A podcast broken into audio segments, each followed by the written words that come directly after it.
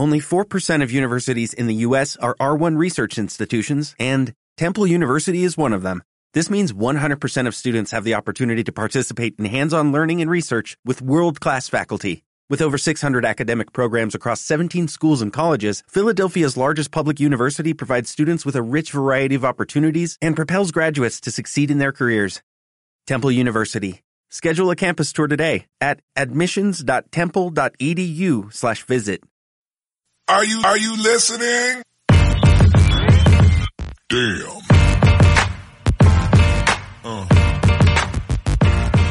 Yeah. ¿Qué pasa, boles? Bienvenidos a Massive Ball, tu podcast de opinión de la mejor liga de baloncesto del mundo. Y como todos los domingos, con Natalia al aparato. ¿Cómo estás, Natalia?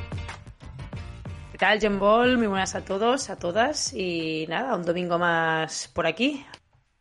Y con ver, vuestro hoster. A ver qué me traes, a ver qué me traes. Estoy caliente ya, ya, em, ya te puedes imaginar. Y vuestro hoster, John Paul. Y en el episodio de hoy, chicos, tenemos que hablar de la locura de los Lakers otra vez. Lo siento mucho para quien no sea de Los Ángeles Lakers, pero la... El tren de los Lakers está empezando a descarrilar y no hemos empezado ni el verano para un equipo NBA. Así que, bueno, eh, ya sabéis que hemos subido muchos vídeos a YouTube, ya me tenéis ahí soltando mis babosadas, pero es que eh, hoy voy a intentar enfocar el tema de Westbrook por otro lado. Vamos a debatir qué haríamos, que yo creo que esto tiene miga, qué haríamos o cuál sería la, la situación ideal para, desde la visión de un entrenador como puede ser Dervingham, que se encuentra este, se encuentra este Cristo, donde al principio dice que quiere contar con Westbrook, mientras tanto, al mismo momento, está la gerencia intentando traspasarle, mientras LeBron James está intentando echarle y diciendo oficialmente, bueno, no oficialmente, a sus allegados, guion, la gente del podcast, sus amigos, que no va a jugar el año que viene con Russell Westbrook. Y no lo digo, y no lo digo yo, lo dice Tim Bomstem. Tim Bomstem, como se diga esto en inglés. Bien. Aparte de esto, chicos, tenemos que hablar de cosas un poco más mundanas, ¿no? Porque han renovado a Monty Williams, ti- este tipo de cosas que, que se hacen antes de que venga el agosto, que ya no se mueve nadie en la gerencia. También tenemos que hablar, o me tengo que mo- mofar un poco de las declaraciones de Carl Anthony Towns, ¿eh? Ahora sabréis por qué. Tenemos el tema de Natalia, porque le vamos a preguntar exactamente, a raíz del episodio anterior con Iker, qué hacemos con la situación de los bases en, en Nueva York y nos tiene alguna especie de información más a largo plazo sobre cómo deberían tratar los picks, los Knicks, más que nada para poder competir en algún año por el anillo, que yo creo que es el objetivo principal. Y aparte de eso tenemos línea caliente que viene más jugosa que nunca porque ha escrito o ha mandado audio Darwin. Así que ataros los seatbelts que vamos fuertes. ¿Cómo lo ves, Natalia? Ah, esto de los seatbelts es como lo de la Massive Neta, ¿eh? Así que hay que cambiar, hay que cambiar el formato. No, ¿eh? perdona, ellos, ellos jamás lo dirían en inglés. Nice. Ay, nice. Así Pues que nada, A tope, venga. ellos tienen una camioneta, yo tengo un Boeing 747, ¿eh? así que cuando las noches de NBA se hacen largas y los días pesados, buah, siempre tendréis Massive Ball para pasar un buen rato. Comenzamos. Are you kidding me? His very first move as the executive was to sign Lamar Odom, who was on crack. Take that for data.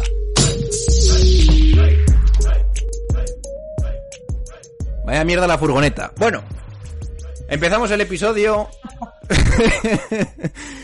con el tema de Russell Westbrook. A ver, chicos, mm, yo me he intentado informar de las mayor- la mayor cantidad de fuentes que he podido. E incluso tengo apuntados momentos en diferentes podcasts, por ejemplo el de Winhorse, minuto 30, mm, 2.05. cuando- 36. O 36. 36. Pues fíjate, bueno, 36. Se lo manda Natalia, que no venga de lista, que se lo mando yo. Bien. Eh, vamos a ver. La cosa está así. Yo cuando escuchaba esto, no cabía en mí. O sea, a ver. Realmente, os pueden decir lo que queráis, muchas fuentes, o te puede decir lo que quiera Dervin Harm. LeBron James, porque se lo dicen estos podcasters, es que lo han dicho. Windhorse cubrió a LeBron James durante toda su vida, básicamente. O sea que si sale esta información en el podcast de Windhorse, es que quieren que se sepa esto. Bien. LeBron James ha dicho semioficialmente que el año que viene no va a jugar con Westbrook. Y al mismo tiempo, Dervingham hace dos días, probablemente tres cuando estés escuchando esto, en un podcast local de Los Ángeles, cogió y dijo que contaba con Russell Westbrook y que fue una, una de las razones por las cuales cogió el trabajo. A ver, y esto ya no, esto ya no tiene sentido, porque tú me dirás, John Ball, es normal que hace un mes Dervingham te diga en la rueda de prensa de presentación del tío, súper hypeado, tiene ganas de... Está entrenando a Los Ángeles Lakers, que es un puesto que te pasa una vez en la vida. Es normal que tú digas, yo cuento con todo el mundo, Russell Westbrook va a ser el jugador que fue, tal. Es normal que lo digas, pero que lo digas dos días, hace dos días, a día 22 de, jun- de julio, yo no sé para qué, para encabronar a LeBron James, para imponer tu autoridad, no lo sé. Voy a pararme aquí. Natalia, mm, yo no lo puedo entender. Si me lo puedes explicar tú a mí, mm, me, lo- me sentiría bastante mejor porque yo de verdad no sé por dónde están yendo los tiros en Camp Lakers. Yo, eh, yo me da la sensación de que esto está todo montado, ya está todo planeado. Ay, me gusta, O me sea, gusta. yo me da la sensación, me da la sensación de que Dervingham está haciendo el papel como, en plan, bueno, vamos a hacerle ver a Westbrook que cuento con él, pero es mentira. Y luego por detrás, LeBron está metiendo mierda, literalmente, para que eso no sea así. O sea, yo creo que Dervingham está adoptando este papel de bueno de la película y LeBron James está siendo un poco el, el, el cabroncete. Pero todo esto yo creo que está hablado. Yo creo que está hablado. Pero vamos a ver, si eso es así, Natalia, ¿qué imagen te da Dervingham como entrenador? O sea, que de verdad se tiene que meter en estos cristos porque... ¿Por qué? Porque lo dice LeBron James. A ver, yo creo que él, yo creo que él, o sea, tiene el, el- apoyo de LeBron, porque de hecho los Lakers contaron, contaron con LeBron a la hora de decidirse por Dervingham. Entonces, yo creo que Dervingham está haciendo su papel de entrenador y yo creo que en el fondo sí que quiere contar con Westbrook. Pero a mí me da la sensación de que eso es un paripé. O sea, me da la sensación de que esto no va a ningún lado, que al final lo que están haciendo es decir, oye, pues mira, vamos a quedar bien con, con la gente, vamos a quedar bien con Westbrook, porque si no, ¿qué sentido tiene que Westbrook esté enfadado, que Westbrook se haya enfadado con su agente? Vale. Porque pues algo se huele. Aquí quería yo llegar. Si esto es así... Porque realmente lo que estás provocando es que Westbrook esté enfadado. O sea, Exacto. Westbrook ahora mismo lo mejor que podría hacer es ya ni jugar. Es pirarse. Por- Sí, ¿no? Sí, sí, sí. Es quedarse en su casa. Pero ¿y eso en, qué mundo cabe si de verdad lo que quieres hacer es traspasarle? Porque ahora mismo, llamadme loco, pero si yo soy los Nets, pido más cosas si quiero recibir un traspaso por Kyrie Irving. Ya no me vale Westbrook y dos rondas. O por lo menos tendría una posición más eh, dura a la hora de hacer cualquier traspaso con los Lakers. O sea, en- ¿quién, quién está llevando aquí la, eh, eh, la gestión de esta situación? ¿Cómo Porque se la está llevando LeBron James, que me imagino que es eh? lo que, que es la respuesta correcta. Lo siento mucho, fanáticos de Lakers o de LeBron, que yo me incluyo entre ellos. ¿Está loco es idiota? ¿O qué? Sí, porque al final LeBron ha sido el que ha, el que ha liado todo, todo- todo esta, toda esta mierda hablando mal, hablando mal. Al final LeBron fue el que quiso fichar a Westbrook la temporada pasada y esta hora le está dando la, la patada. O sea, ya te digo, yo mi sensación es que todo esto está medio, medio pactado. O sea, es que no me creo ni un pelo las palabras de Dervingham, aunque parece que sean súper, súper reales. Y por otra parte, yo todo lo que está diciendo LeBron a su entorno, te lo juro que yo creo que es así. Macho.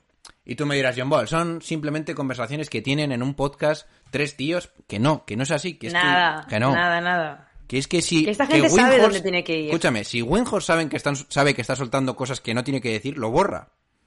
Y no lo borra. Exacto, sí, sí, sí. O sea, ahora Sí, mismo, sí, la- si hay un podcast que sé que la gente importante de la NBA lo escucha, o sea, los gerentes, los general managers y tal, es el de Winhorst. Porque muchos de los que van ahí, a ese podcast, han sido general managers o han sido personalidades muy importantes. O sea, que yo no me puedo creer lo que está pasando, de verdad. Hay un descontrol, de verdad, yo, la sensación que me da, hay un descontrol brutal. Y esto mm, lo quiero hilar un poco con el tema de Dervingham, porque no me quiero ir de aquí. Dervingham para mí está quedando mal de cara a la liga o a su autoridad dentro de un equipo tan importante como es Los Ángeles Lakers. Vale. Y ahora yo me pregunto, porque quería enfocarlo aquí. Si tú eres Dervingham y tienes este Cristo, me imagino que LeBron James te ha dicho, mira, el año que viene no vamos a jugar con Westbrook, si hace falta lo dejamos en casa. Tú eres Dervingham, ¿cuál sería tu estrategia para afrontar este Miura, que es la situación de los Lakers? Porque yo, a pesar de que la situación está mal, sigo pensando que aunque dejes a Westbrook en el banquillo y no juegues con él, los Lakers siguen siendo contenders simplemente si están estos dos tíos sanos, Davis y LeBron James. Sí, Entonces, coincido. Yo porque estoy un poco, soy un poco sádico y un poco bestia. Y si tengo que hablar con Lebron, le- yo le diría, oye, vamos a encabronarle y que no y que ni venga. Pero claro, si le decimos rollo. Claro, si le decimos rollo, oye, que contamos contigo, Pues- le dejamos crecerse y tal, no se va a enfadar y, no- y va a venir a entrenar. Pues yo creo que es al revés. Fíjate lo que te digo. Yo ver, creo, eh, yo creo que si tú a Westbrook le estás diciendo lo que dijo Devin Ham, ¿no? Que al final le quería como un Draymond Green, ¿no? Que tuviera un papel importante en el equipo, pero no fuera ni mucho menos ni la primera ni la segunda espada. Yo creo que si vas con ese argumento, Westbrook se enfada todavía más. Es que se ha demostrado. Muy duro eso, eh. Me gusta tu estilo, eh. Joder, se ha demostrado. Si su- Uh, gusta, supuestamente Su, su agente, supuestamente su agente le diría, oye tío, no te rayes, Tal cual. mm, acepta este rol, este rol que te va a dar el entrenador y quién sabe, a lo mejor te, te- te adaptas bien y oye, y a lo mejor puedes sacar otro contrato eh, otros años si consigues adaptarte y consigues un Sí, anillo. como devaluándole, ¿no? Exacto. Si tú eso lo haces, yo creo que hieres mucho el ego de Russell Westbrook. Y eso Ay, ay, ay, yo creo me que gusta, eh, me gusta. yo creo que ahí le, O sea, pero no- le- le revientas. Le- no, no lo O sea, visto. yo creo que es la mejor. Esto no lo tenía de verdad nada pensado porque yo iba a decir aquí ahora mismo que yo le iba a dar una vuelta, un, un giro dramático de los acontecimientos y te, hubiera- y te iba a decir, está bien jugado porque así está encabronadísimo y no va a ir a jugar. Pero claro, eso me gusta más. Nada. O sea, eso es una Nada, vuelta de tuerca nice. aún más bestia, ¿eh? Pues sí, chicos, yo os iba a Yo decir... lo vería. Yo os iba a decir que lo que Yo yo, lo hubiera hecho es exactamente lo que ha pasado. Co- Como un perro de estos que les das un palo y ¡ah! muerde, muerde, pues igual. Cabrearlo a muerte y que se A quiera ver. pirar por él solo. Es que si no, ¿qué puto sentido tiene que tiene Westbrook sentido. vaya No a, a la rueda de prensa del, del entrenador y que encima, cuando el entrenador le dice, queremos que Westbrook se sacrifique, queremos que Westbrook juegue en equipo, o sea, luego hay una cámara que se le enfocas riéndose como diciendo, sí, venga, lo vas a hacer tú y, y tu madre si quieres, pero, Oh, Natalia aquí soltando, ¿eh? Uf, me gusta, me gusta. hombre, Escucha, tengo más información del podcast porque me apunto algunas, eh, algunas notas bastante bestias. Parece ser, y esto lo dice, insisto, Tim Bumstead. Parece ser ¿cómo te gusta? Sí, sí. Además, eh, ¿y cómo se llama este que estaba cubriendo a Harden? Ah, se me ha ido. Pero bueno, eh, McMahon. Parece ser que estos dos han soltado alguna perlita, y me ha gustado bastante, rollo que Russell Westbrook, en los entrenamientos de los Lakers, en las revisiones de vídeo y tal, eh, había muchos momentos en los que Frankie Vogel, Frank Vogel, ex entrenador de los Lakers, le decía, Russell, eh, ¿en qué, bueno, en qué narices estabas pensando tenías que haber hecho esta ayuda. Y a Russell Westbrook le molestaba que se lo dijeran porque él decía que era top 75 de la historia de la NBA. Y que quién era ese para decirle nada. O sea, así está el nivel de Westbrook ahora mismo. Y diré más, una cosa más que yo creo que esto es interesante. Parece ser que el problema de... O sea, que LeBron James cuando quiso fichar a Westbrook, tuvo una, una primera conversación telefónica con él que le dijo, oye, te quiero, pero si te sacrificas y haces X cosas. Westbrook dijo, sí, sí, sí. sí". Es como cuando te dice tu hijo, sí, sí, sí. Bien. Exacto. Pero luego no lo hizo. Pero claro, como había muchas bajas y tal, pues tampoco se tenía muy claro qué tenía que hacer Westbrook y tal. Ahora están todos sanos. Y a Westbrook, y Westbrook ha vuelto a decir, sí, sí, sí. Y LeBron le ha dicho, pero esto va a ser el mismo sí que el primero o el segundo. Y como que ha tenido una actitud un poco de... mm, pasa un poco del tema. Rollo, no me cuentes esto ahora mismo otra vez. Entonces ya, esto es lo que ha provocado, según es- fuentes de Puñy Horse, que la situación esté como esté y que mm, LeBron James haya dicho que no haya, que deja de tomarme como un idiota, no vuelvas más por aquí. Así están las cosas. Yo creo que Westbrook... Brutal, ¿eh? Y tú lo has dicho, y tú lo has dicho hoy en el, en el vídeo de YouTube. Y, lo, y coincido contigo. Yo creo que Westbrook mm, es que es capaz de no jugar en ningún otro equipo. Como le corten, es que este no juega más en la NBA. Es que se retira, yo creo. O sea, el ego, el ego que tiene este jugador, de verdad, es es algo que no sé, que no, que no, que no es, que no es comparable con su nivel. O sea, yo creo que no sé, no sé qué clase de, de- de gente tiene a su alrededor, porque le, le deben estar bailando el agua de una manera brutal. Y la gente, que ha sido el único que a lo mejor ha dicho, oye, Exactamente. a ver, bájate un poquito, se lo ha cargado. O sea, yo creo que en esa casa tienen que estar todos diciendo, oh, Westbrook, eres el mejor. Oh. en plan, entra por su casa y ya están haciéndole como una, un- como una Sí, sí. ola, le, hacen, le ponen una alfombrita, ¿sabes? La frase que es muy recurrente con él es la de yo soy top 75, a mí no me tocan los huevos. Eso lo dice Ah, esto muy a menudo. Pues para mí eso es de ser un jugador acabado. Bien. Bueno, Tirar yo- de ese argumento es de ser un jugador conformista. Conformista, es que es así.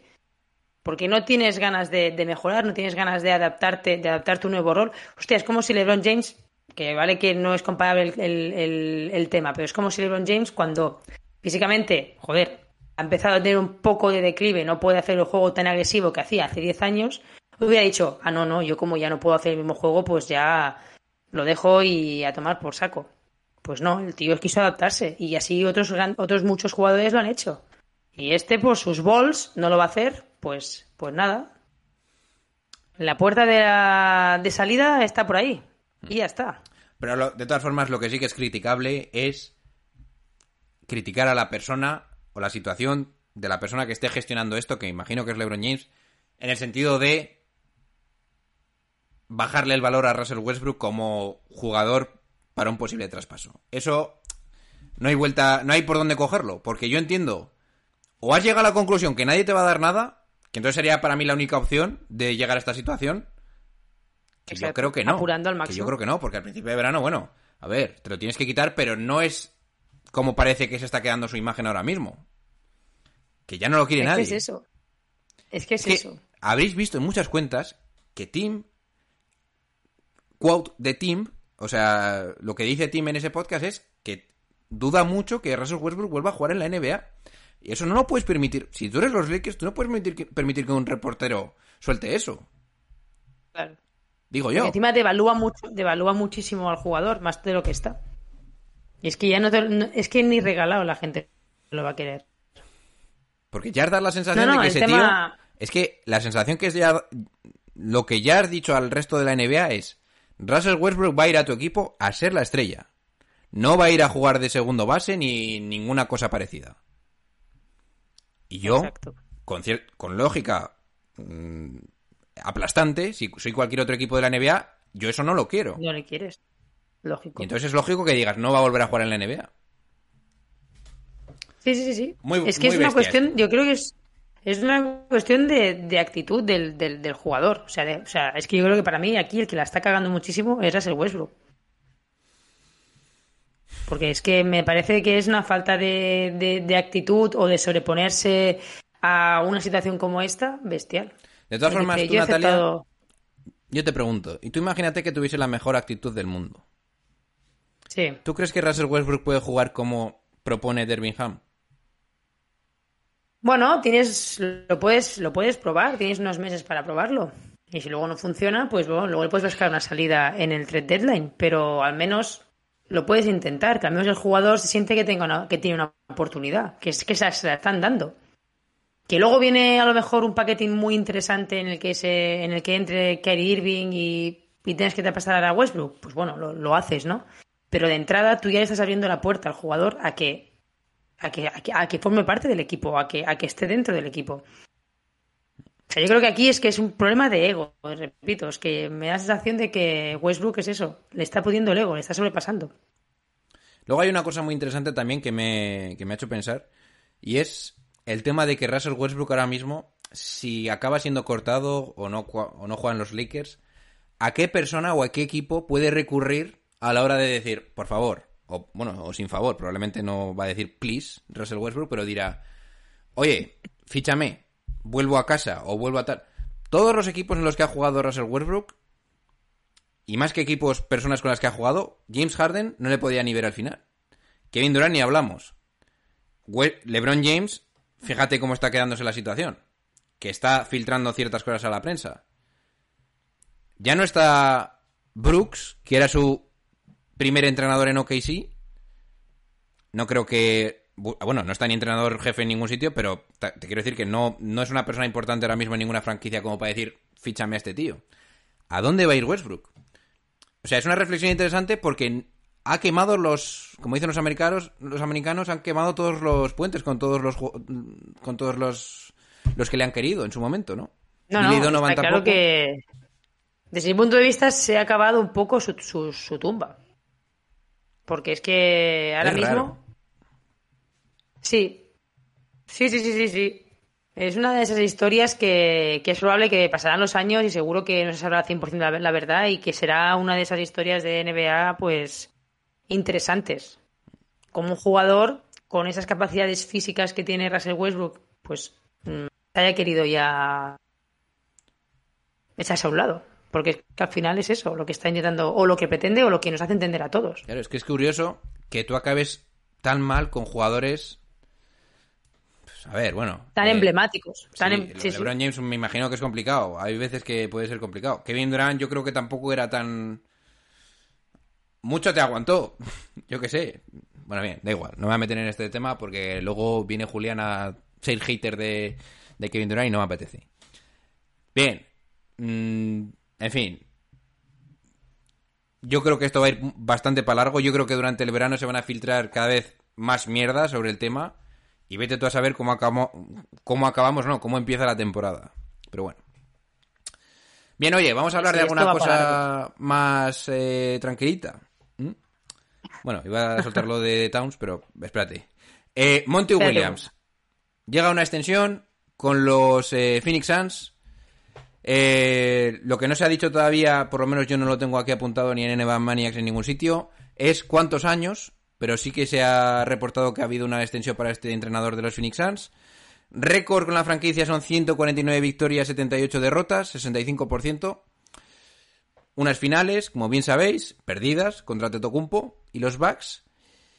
Y para mí, y aquí es donde quiero llegar, este es el año más complicado que vienes de ganar un Coach of the Year, pero este es el año más complicado porque tienes que volver a mm, generar ese buen rollo que te ha hecho llegar tan lejos en los dos primeros años, con DeAndre Ayton. Yo creo que este año Monty Williams se va, va a demostrar si, Bueno, esto yo creo que sí que lo puedo decir, si tiene talla de entrenador campeón. ¿Qué, qué opinas de esta, de esta situación? Sí, sí, no. A ver, para mí es una extensión merecida, ¿vale? Estamos de acuerdo que es un buen entrenador y que ha tenido unos años, ya desde desde la época de la burbuja, pues ya demostró pues eh, buenas maneras y luego pues el equipo ha ido en ascensión. El problema está en que a mí me dejó un poco, un poco fría pues eh, ciertas actitudes eh, entre Ayton y, él. No sé cómo se va a solventar esto. Para mí yo creo que es importante de cara al futuro de la franquicia, que estos dos se lleven bien. Porque si no, mm, te cargas una pieza importante del proyecto, desde mi punto de vista. Y luego que, mm, no sé, Fénix debería hacer algo también en la agencia libre. Tendría que empezar a moverse un poco porque no han hecho grandes movimientos. Mm, no sé mm, Chris Paul, la salud de Chris Paul, cómo va a estar. Eh, es un año mayor. Te juegas mucho. Y yo, viendo cómo fueron eliminados la temporada pasada, me deja ciertas dudas de que el proyecto pueda llegar a unas nuevas finales. Por eso yo creo que, y coincido contigo, que mm, el papel de Monty Williams esta temporada va a ser crucial para que la química vuelva, que es algo que les ha caracterizado. Y para empezar, él tiene que solucionar su conflicto con, con. Y además yo creo que va, a doler bastante, me da la sensación en Phoenix, que supuestamente Kevin Durant eh, era el destino preferido. Y que no hayan podido mm, efectuar un trade por Kevin Durant, yo creo que eso también... Era muy complicado. Era difícil. Era difícil, ok. Pero, ostras, mm, que Kevin Durant quiera ir a tu franquicia es un buen signo, la verdad, pero mm, al final vas a empezar la temporada diciendo, joder, lo, tuve cerca y no, y no ha podido ser. Quiero decir que a lo mejor. Que. Hablando de reforzarse, que lo has mencionado antes, sí que ha sido un equipo que no ha hecho nada de ruido en la agencia libre, o casi nada. ¿Qué crees que necesitan los Phoenix Suns? Si tuvieras que elegir una posición, un jugador, Aparte de Kevin Durant, Hombre. ¿qué crees que es lo que más necesitan los Phoenix Suns? A ver, yo, mm, para empezar, intentaría reforzar lo que es la posición de base, encontrar un base suplente un poco de garantías. Porque año pasado estaba jugando, estaba Alfred Payton, pero creo que no jugó demasiados, demasiados partidos. Luego está este otro jugador que el comentarista de Movistar le llama Bubu, no me acuerdo ahora, Adam Payne. Ah, Sí, pues es eso no lo sabía yo, pero claro, no me escucho en español. Yo a veces lo veo en español y le dice así. Y claro, al final necesitas un base de un perfil un poco parecido al de, al de Chris Paul. También, para suplir, pues, para darle más descanso, para que Chris Paul pueda llegar un poco más fresco a final de temporada. Y luego, otras piezas, yo creo que más o menos, tal vez, alguna posición en algún tirador, algún shooter más en, de tres. Pero por lo demás, tampoco necesita grandes, grandes arreglos pero sí que a lo mejor pues eh, suplir más la posición de, de bases y que la reforzaría un poco más. Ok, ¿Tú qué harías? ¿Qué movimientos te gustarían a ti? yo es que ya sabes que soy muy agresivo en este tipo de cosas. Yo me cargo a Chris Paul ya.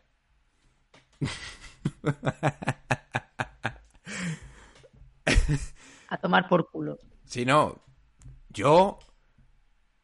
Luego, luego lloramos y, y ojalá lo hubiéramos vendido en este momento. Yo creo que ahora es mejor vender a Chris Paul, que está en el momento más álgido dentro de su post mm, prime. Sí. Yo, yo creo que Sí, ahora sí. mismo, si la cosa. A ver, todo tiene matices. Si la cosa empieza muy bien, evidentemente no vas a hacer nada. Si la cosa empieza a ir un poco claro. mal, rollo, vamos sextos, yo. Yo me cargo a Chris Paul. El problema es que yo, yo a Phoenix Suns no le veo un equipo de sexto. Yo le veo un equipo que va a hacer, va a ser un rodillo en temporada regular. Ojo que también el oeste este año va a estar, Ya, ya, va a estar Por eso te complicado, digo, ¿eh? no, make no mistake. Esto, Pero que vas a tener que enfrentarte a Nuggets muy a menudo, te vas a enfrentar a los Clippers muy a menudo, Lakers en principio también tiene que estar ahí, Warriors, Memphis, sí, sí, sí. Dallas, Portland también está No, por ahí bien no, reforzado. Portland no le voy a meter bueno, pero ningún de Portland, momento. Pero te quiero decir, esos equipos son equipos sólidos. Bueno, Lakers lo quitamos. Si No, no, pero que tienes ahí a seis Sí. por ahí mejores que tú. sí, sí, yo sí. O que están a tu nivel. Yo soy Jones, GM de los Phoenix Suns, y digo, si pasa tal cosa, busco un traspaso por Chris Paul. Pero bueno, ya sabéis cómo soy yo con este Sí, tipo sí. de cosas. Evidentemente no es la decisión más lógica del mundo, pero porque yo soy muy de arriesgar. Bueno, bien.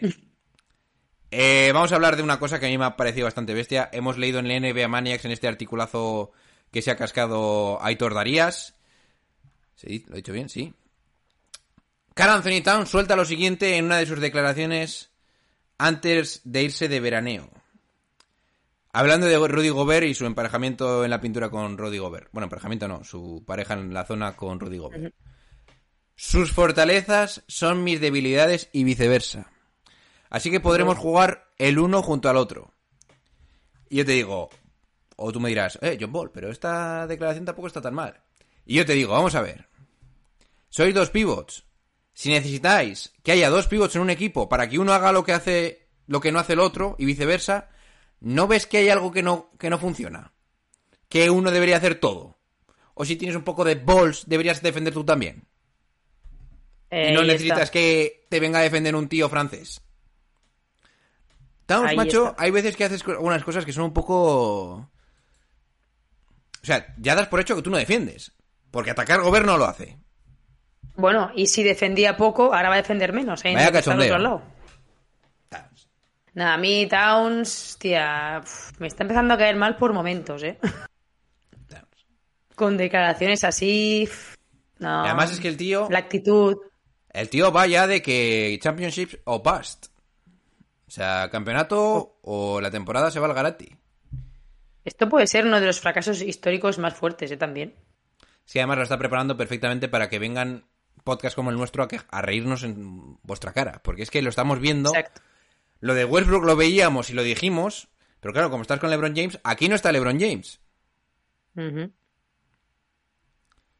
¿Eres Sí, tú sí, LeBron sí. James Towns? ¿Vas a poner los números de LeBron James? Bueno, No, ¿Los va a poner D'Angelo? Va a ser, va a ser divertida. Va a ser divertida la temporada, ¿eh? En, en Minnesota. O vais a tener que llamar a vuestro amigo. mm, ¿Cómo se llamaba en la, en la película? Bueno, a, Ca- a- a Anthony, Edwards. sí, el- ¿Cómo se llama? Bueno, eh. ¿Vas a tener que llamar a Anthony Edwards para que te salve la papeleta? Towns. tal Eres muy cual. listo tú. Bien. Por estas cosas, Towns, al final viene ya Morán y empieza a bailar en el, tu logo, ¿m? en tu tumba, cuando te gana. Bien. Tenía ganas de soltar un poco de fuego, preparándome para lo que se nos viene, que es la línea caliente, Natalia. Bueno, antes no tenemos que hablar de los Knicks. Ah, ¿o sí, qué? coño, la- los Knicks, perdona. Eh, Ya sé, ya que vas muy caliente y Sí, que no, es que ya me estaba calentando, pero no. A ver, el otro día voy a hacer la presentación antes de que sueltes tu babosada. El otro día estábamos hablando con Iker Modera, Moreda, que por cierto se ha apuntado a la quedada. Del 11 de noviembre, creo. ¿Ves? Es que vive, vive cerca. No tiene excusa. Bien. Y le pregunté que evidentemente mm, hay cierto debate en esto. Yo estoy bastante en desacuerdo con lo que decía sobre todo mi amigo Sergio Ochoa, Bobo Ochoa, perdón. Que estábamos hablando del tema de que los Knicks van a tener demasiadas personas en el backcourt. Vamos a tener a Donovan Mitchell, vamos a tener a Jay Barrett, eh, vamos a tener a Quickly, a Rose, et- etcétera. Y sobre todo yo estoy preocupado porque están saliendo últimamente muchas noticias de que el traspaso está hecho. Lo que no está claro es cuántas rondas del draft. Parece ser que van a ser cuatro. Pero es que aquí hay trampa. Porque es que además van a meter tres pick swaps. O sea que realmente son ocho. O sea, en otras palabras, no vas a tener un jugador potable en los próximos drafts. Vas a tener drafts, pero no van a ser potables esas personas. Entonces, Natalia, visto el percal, cuéntanos vuestra tu babosada y lo que vais a hacer los Knicks para dar ese salto final que yo creo que necesitáis con un jugador nuevo y probablemente All-Star para competir por un anillo. ¿Qué hay que hacer? A ver, eh, es cierto que la situación de- es perfecta en el trade, porque hay un equipo que quiere picks, que quiere obtener pues, rondas de draft, y otro equipo que en cambio pues quiere una, superest- una estrella como Donovan Mitchell. Ok. ¿Qué pasa? Que a ver, los Knicks no están en una situación de lo tengo que dar todo ya porque tengo que ganar ya. Porque estábamos de acuerdo que Donovan Mitchell no va a ser ese jugador que te vaya a hacer ganar es un jugador que te va a hacer crecer el equipo y es probable que seas un equipo a partir de ahora de playoff. Pues no sería un fracaso.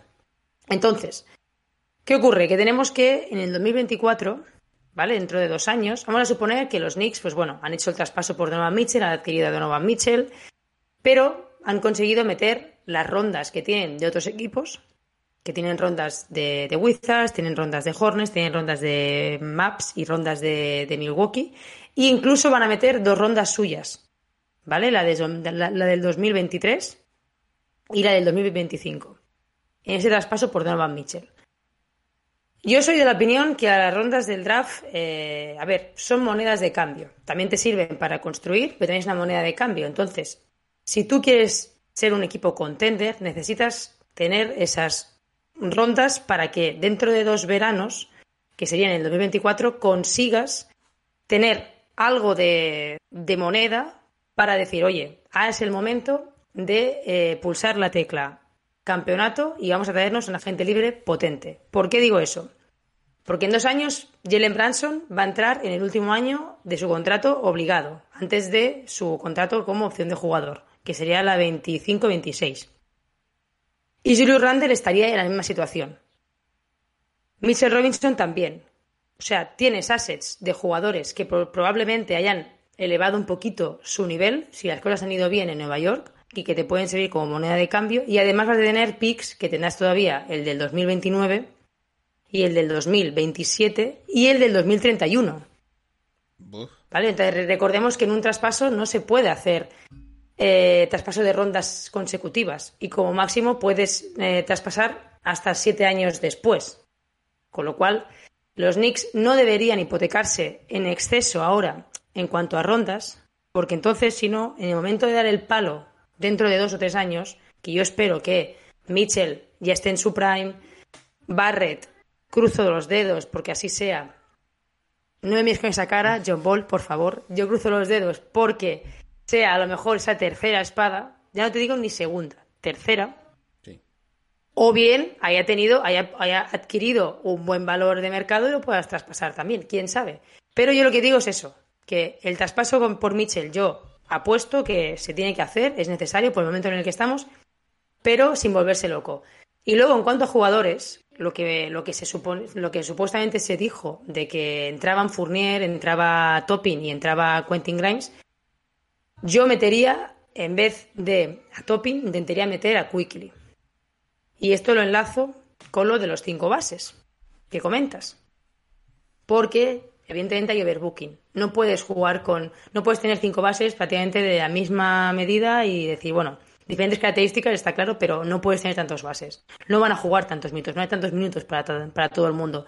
Entonces, aquí yo creo que los Knicks deberían intentar mover algún base, ya sea Quickly, ya sea Rose, como tú decías, que también me parece bastante acorde. Porque si no, mm, Jalen Branson no va a aceptar jugar 20 minutos. Donovan Mitchell tampoco. Quickly va a querer también protagonismo. Entonces hay que sacar de ahí a bases como sea. Pero esta es mi, mi, mi pensamiento, mi reflexión de que los Knicks deberían intentar meter como fuera rondas de esos equipos que tienen, que tienen bastantes y que pues han hecho estos movimientos esta temporada para obtenerlas y luego intentar meter dos suyas sin proteger incluso del año que viene y del 25. Y así guardarse assets para intentar en el 2024, que ese, debe ser el verano, de decir, bueno, vamos ya a ir a por algo más.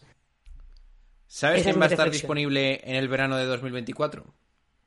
Dímelo, que no me lo he mirado. No, no, te lo digo yo porque así hago eh, el círculo completo. Cal Anthony Towns. Mira, esto no va, a ser, no va a ser ¿cuál buena idea. prefieres? Pues depende, pero a ver, A ver si qué tienes a. Mitchell Robinson, a ver, si tienes a Mitchell Robinson y lo mantienes, no tiene ningún sentido que traigas a Robert, Escucha, a Gobert. Natalia, mm, quítate la venda. Robinson no tira. A ver qué vas a decir. No tira. No estoy de acuerdo. Robinson, para lo que quiere tipo 2, me parece más que suficiente. Robinson debería haber tirado ya. Igual que Barrett, ¿no? Pues ya sabes la opinión que tengo de ahí, Barrett. ahí tienes razón, ahí tienes razón. Yo creo que Barrett tendría que haber dado un punto. A mí también me deja a veces como el... "Ish, falta algo. Pero bueno, démosle tiempo. A ver, yo creo que... Bueno, tampoco hay que darle mucho más tiempo, pero yo creo que entre Gobert y Carl Anthony Towns, que no me gusta ninguno de los dos. El que seguro que también está disponible es Anthony Davis. Uh, ese- ese- eso ya me gusta más. Ahí nos empezamos a entender más. Pero Tampoco Anthony sois- Davis, es mi- pero es Anthony santo de mi no podéis ni pillarle ni de coña. Ni de coña. ¿Por ¿no? qué? Porque te has quitado todo lo que te tienes que quitar para enganchar a Donovan Mitchell. Coño, pero si te van a faltar, vas a tener todavía rondas. Vas a tener jugadores que Anthony Davis Supuestamente ha costado a- muchas rondas y muchos jugadores buenos, ¿eh? No tenéis tanto. de aquí al 24 ya veremos. Y no hace falta que sea una primera espada. Puede ser mm, otro jugador de segunda espada que te... Que no hace falta que sea una primera espada. Hombre, si Donovan Mitchell... ¿Es la primera Hace- espada Donovan? No, pero no hace falta... Pero pueden compartir, digamos, Pero ¿desde cuándo, un tier en un equipo. ¿desde cuándo se ha ganado un anillo sin una primera espada clara? Complicado. Asunto complicado. Desde los Pistons. Exacto, el último que me viene a la cabeza es el de Piston, sí, sí. Ambos de Bueno, Pistons, bien, podría que- decir. ¿Eh? O el de Pistons del 89 y 90 Pero con ta- era Dumas. otra, era otra, era otra época también. Bueno, pero ahí también estaba Isia Thomas.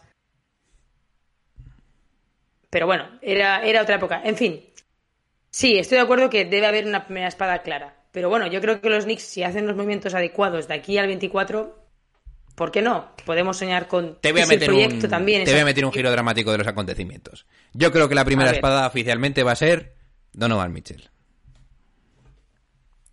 Yo creo hace que va a dos ser. días me estabas poniendo, hace dos días me estabas diciendo que Quentin Grimes era como Donovan Mitchell, por pulir. Sí.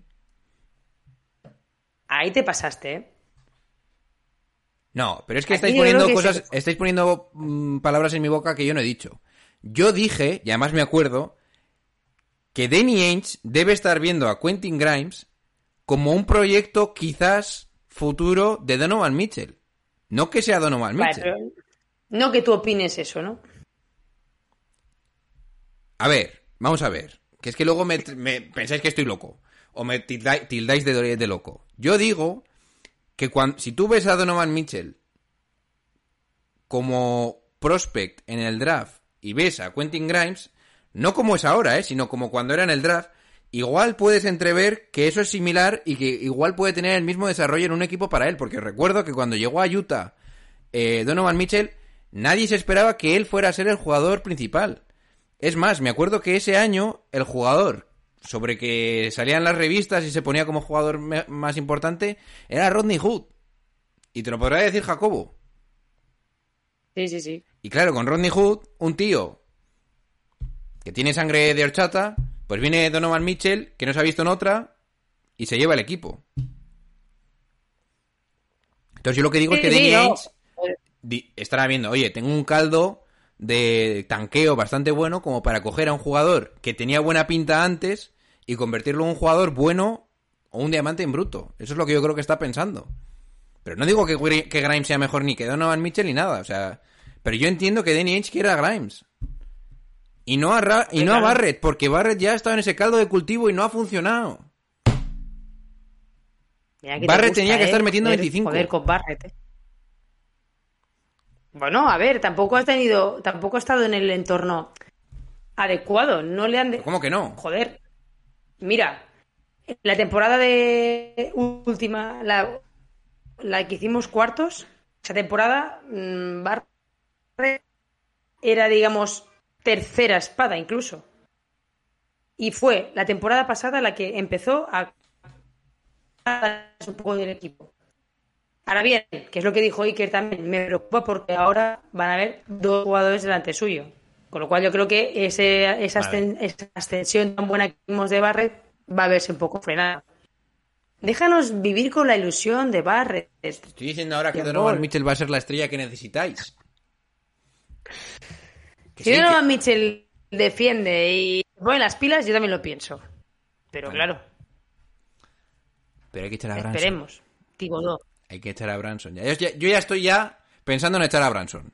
Natalia, así te lo digo. Y eso que ni siquiera habéis fichado a Donovan Mitchell. Esto es ya muy visionario, ¿eh? Sí, sí, sí.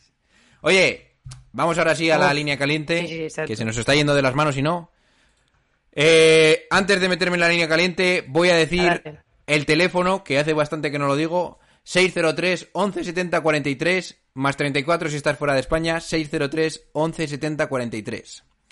Ok, tenemos un mix hoy bastante interesante. Eh, realmente esto no lo podéis ver y realmente no va a ver nadie, solo voy a, ver, solo voy a verlo yo porque no estamos eh, mostrando la pantalla en YouTube.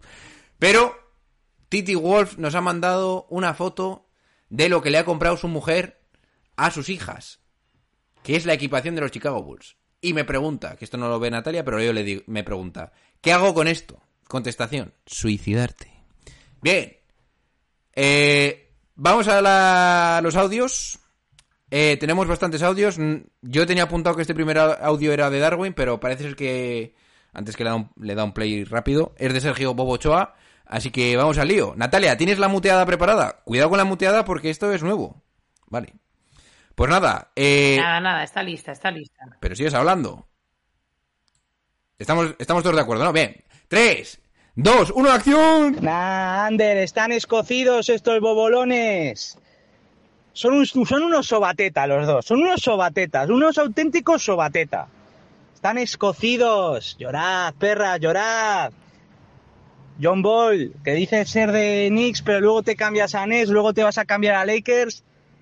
¿De qué equipo eres? No tienes claro ni tú de qué eres. ¿Qué eres, John Ball? ¿Qué eres?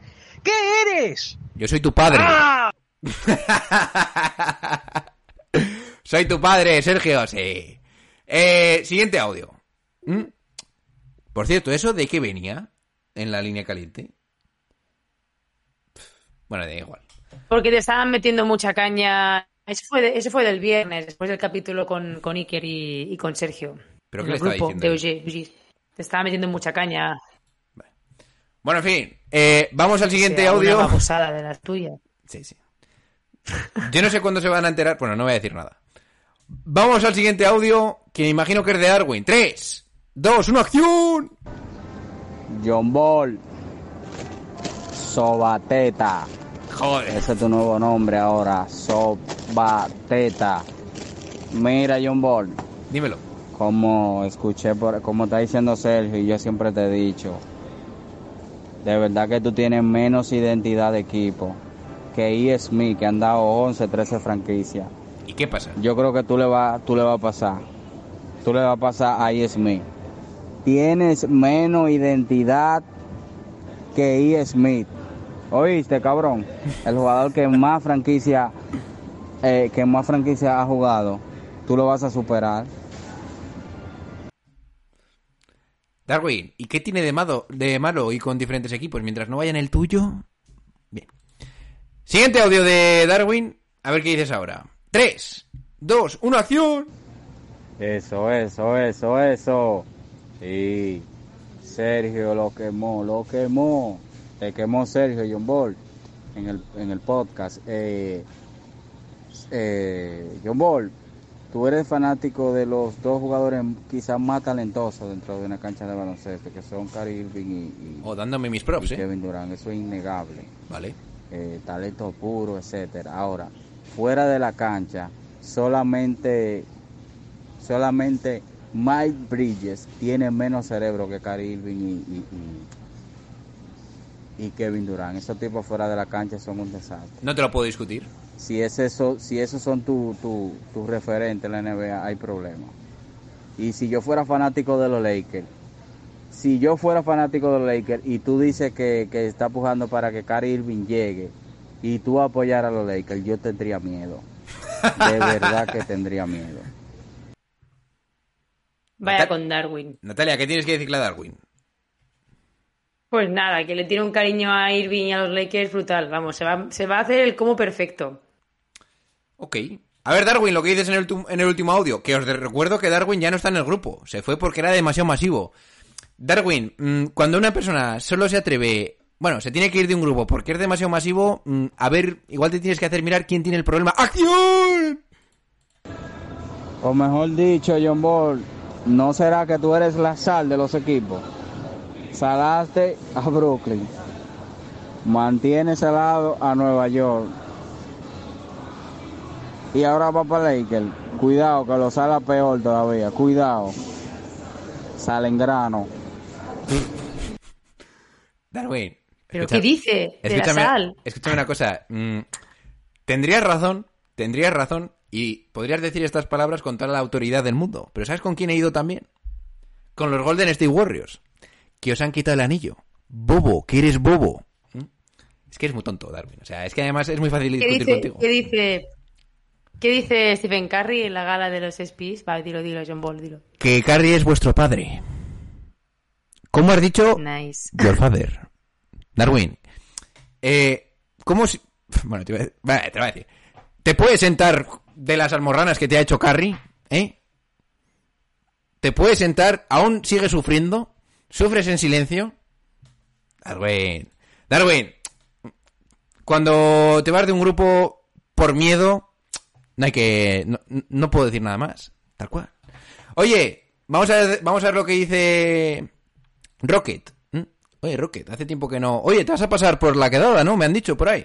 Bueno, tres, dos, una acción. Solo quiero decir una cosa. Y la cosa es que ojalá Donovan Mitchell fiche por los Knicks. No es que me caigan mal ni que me caigan bien, creo que sería un fichajazo y creo que a Knicks le vendría de locos porque es una es una estrella y creo que a Nueva York le hace falta una estrella, pero sobre todo lo que le hace falta a Jalen Branson es un golpe de moral. No eres nada más que un buen segunda espada. Si te vas a un equipo y empieza a hacerlo bien, van a fichar a un tío mejor que tú para hacer algo con su vida. No van a permitir que tú seas la primera espada ni el manejador de nada, porque no vales para eso. Sí, ahora va a ver cuánto frío hace fuera de casa. Saludos.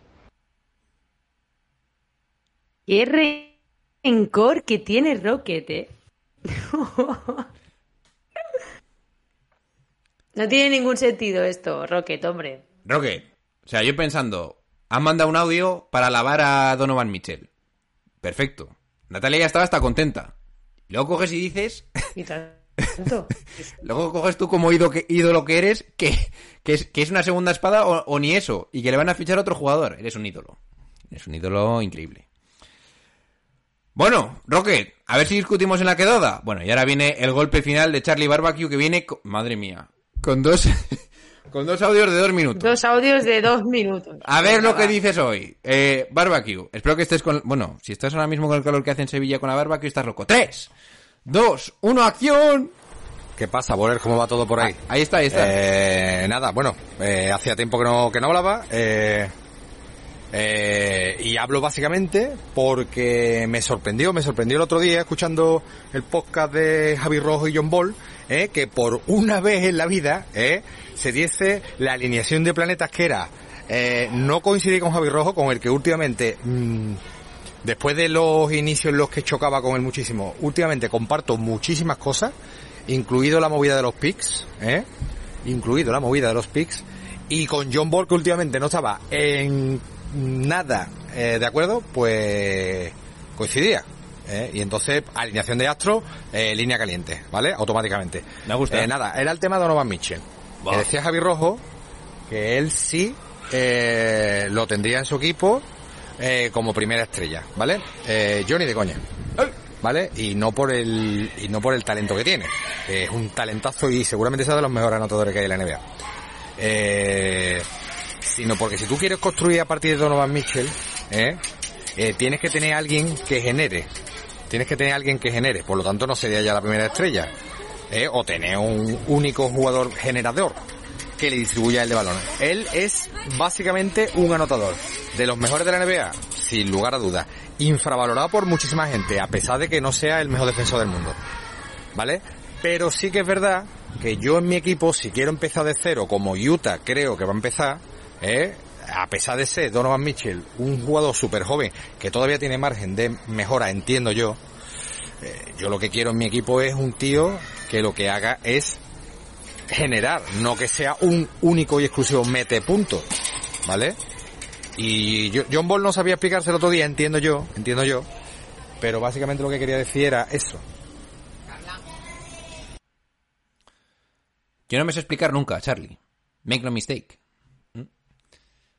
Charlie, cuidado con las hijas que se te tiran a la piscina y se te ahogan, eh. Cuidado. ¿Mm? Bueno. ¿Qué opinas de esto? Que te A toca ver, más yo- a ti. Bueno, a ver, yo estoy bastante de acuerdo con lo que dice, con lo que comenta Charlie, ¿no? Pero bueno, al final para eso también está otro, otro tipo de jugadores en el equipo, como es el caso de Jalen Branson o si continúa de Rick Rose. Creo que el- los Knicks van a tener ese point guard, ese generador que va a ayudar a, a Donovan Mitchell. Pero evidentemente al final el que creo que tiene que hacerte ganar los partidos es el que anota. O sea, al final es un cómputo de todo, pero el que se tiene que jugar los balones calientes pues tiene que ser eh, el mejor jugador. En este caso va a ser Donovan Mitchell. Con lo cual, yo ahora tampoco le veo como una primera espada, pero quién sabe si dentro de dos años, si consigue mejorar ciertos aspectos de su juego, pues consiga ser ese jugador, pues, eh, primera espada del proyecto. Como tú me dicho antes, John Ball. ¿eh? Yo en cuanto fiche mm, Donovan Mitchell por los Knicks, voy a empezar mi, mi cruzada, cuartada también, mi cruzada para echar a Branson. Va a ser instantáneo. Y para poner a Donovan Mitchell de base. Tal cual. Bien. Ya podéis prepararos. Eh, siguiente audio de Charlie Barbecue y con este terminamos. ¡Acción! Eh, perdón por lo por cortar tan abruptamente antes, pero ha habido un problema. ¡Uy! Eh, nada, bueno, todo esto mm, que he dicho antes, básicamente, eh, centrado en la posibilidad de Donovan Mitchell como primera espada de un equipo contender, ¿eh? Mm, partiendo de esa base. ¿eh? Si se lo das a un equipo eh, que esté ahora mismo menor, lógicamente, eh, lo quieren de primera estrella, mm, sin dudar, a- vamos, sin dudarlo, lógicamente. Vale. Ahora quería hablar yo de- del tema de lo, de lo, el famosísimo tema de los PIs que tanto revuelo está causando. Madre. Eh, estoy muy de acuerdo con Javi Rojo, con el tema de que los pies están sobrevalorados, ¿vale? Partiendo de esa base, eh, Javi Rojo es un poco radical, ¿vale? Un poco. Hay un montón de mm, de disyuntivas que se dan en, en este tipo de, de cosas. Primero, la reconstrucción de Miami, en el caso de que tú tuvieses que reconstruir, no la misma la reconstrucción de una franquicia como Miami, que la reconstrucción de un equipo como, ¿qué te digo yo? Como Sacramento, o como Milwaukee en este caso, o como Utah, que son franquicias que si no tienen algo o jugadores, son franquicias las que no quieren ir los jugadores, ¿vale? ¿Cómo te O está sea que poniendo en tu sitio, Javi? Tenemos que entender que hay franquicias y franquicias, ¿vale? Y es verdad también que en eso estaba totalmente de acuerdo con Javi Rojo y no muy de acuerdo con Julián que hay fran hay picks y picks, que no es lo mismo un picks de los Knicks de este año. Bueno, de los Knicks no es el mejor ejemplo. De, yo qué sé, un pick de Oklahoma, ¿vale? Que un pick de, ¿qué te digo yo? De Dallas, ¿vale? Eh, Y es que ha llegado un momento en el que los general managers están utilizando, yo creo, los picks como lavado de cara, ¿vale? Porque parece que cuatro rondas, eh, cuatro picks, cuatro primeras rondas, dices tú, joder, macho, cuatro primeras rondas, qué maravilla.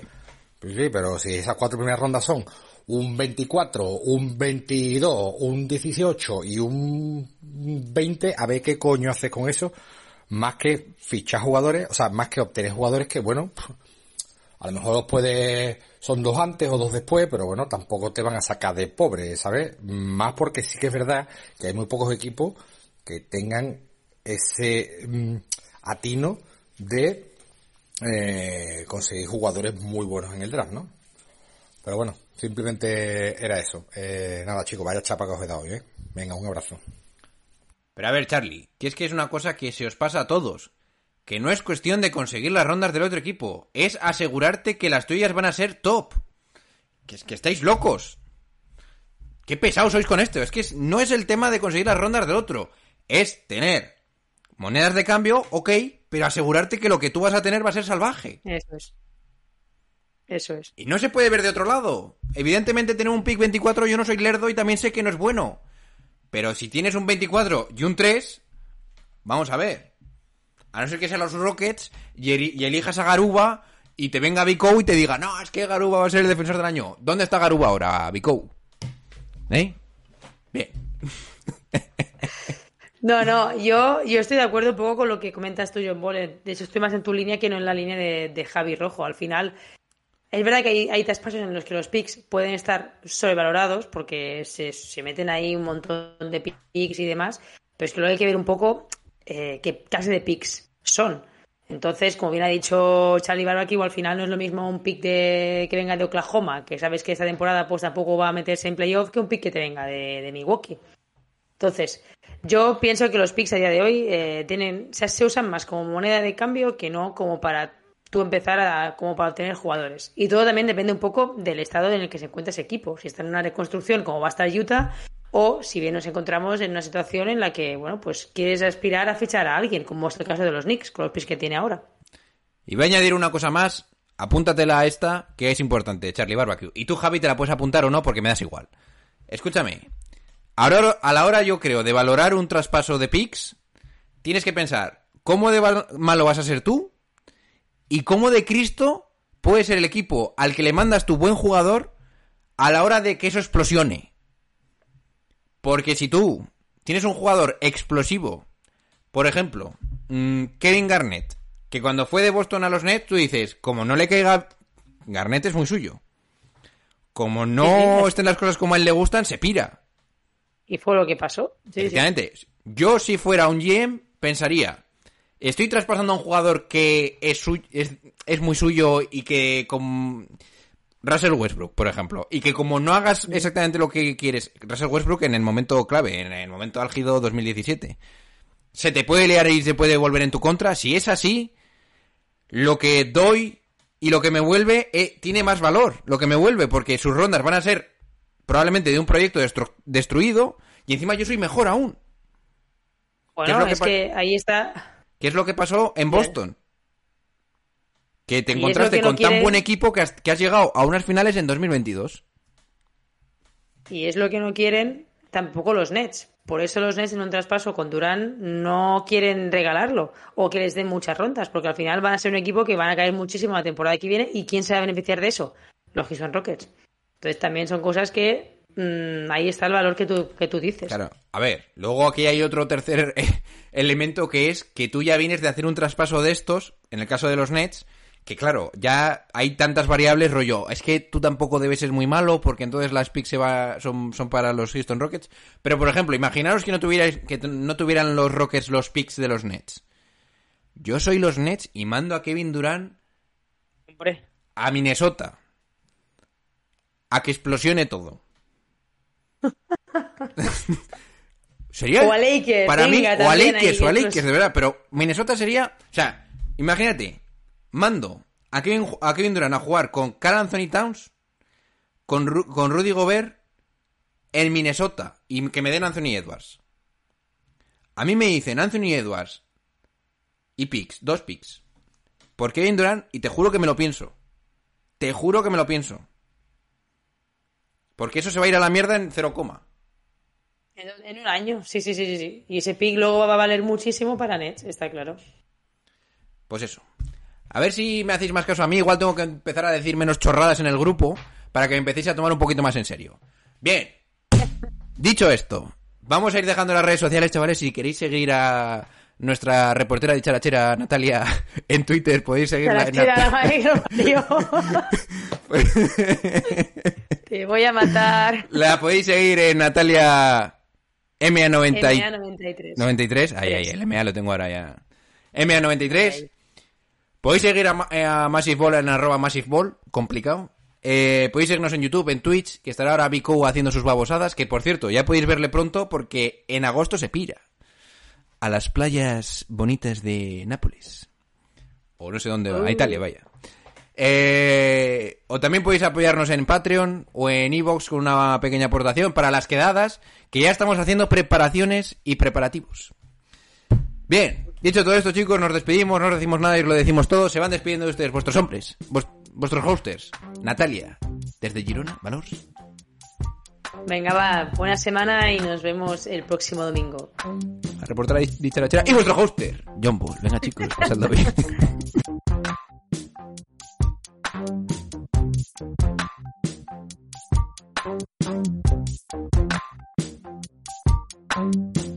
And I got love for David Fisdale too.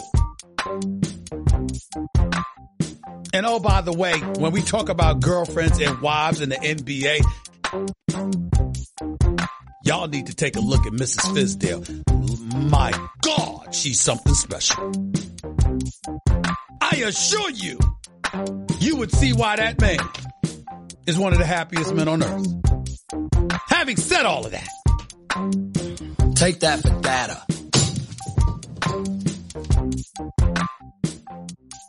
¿No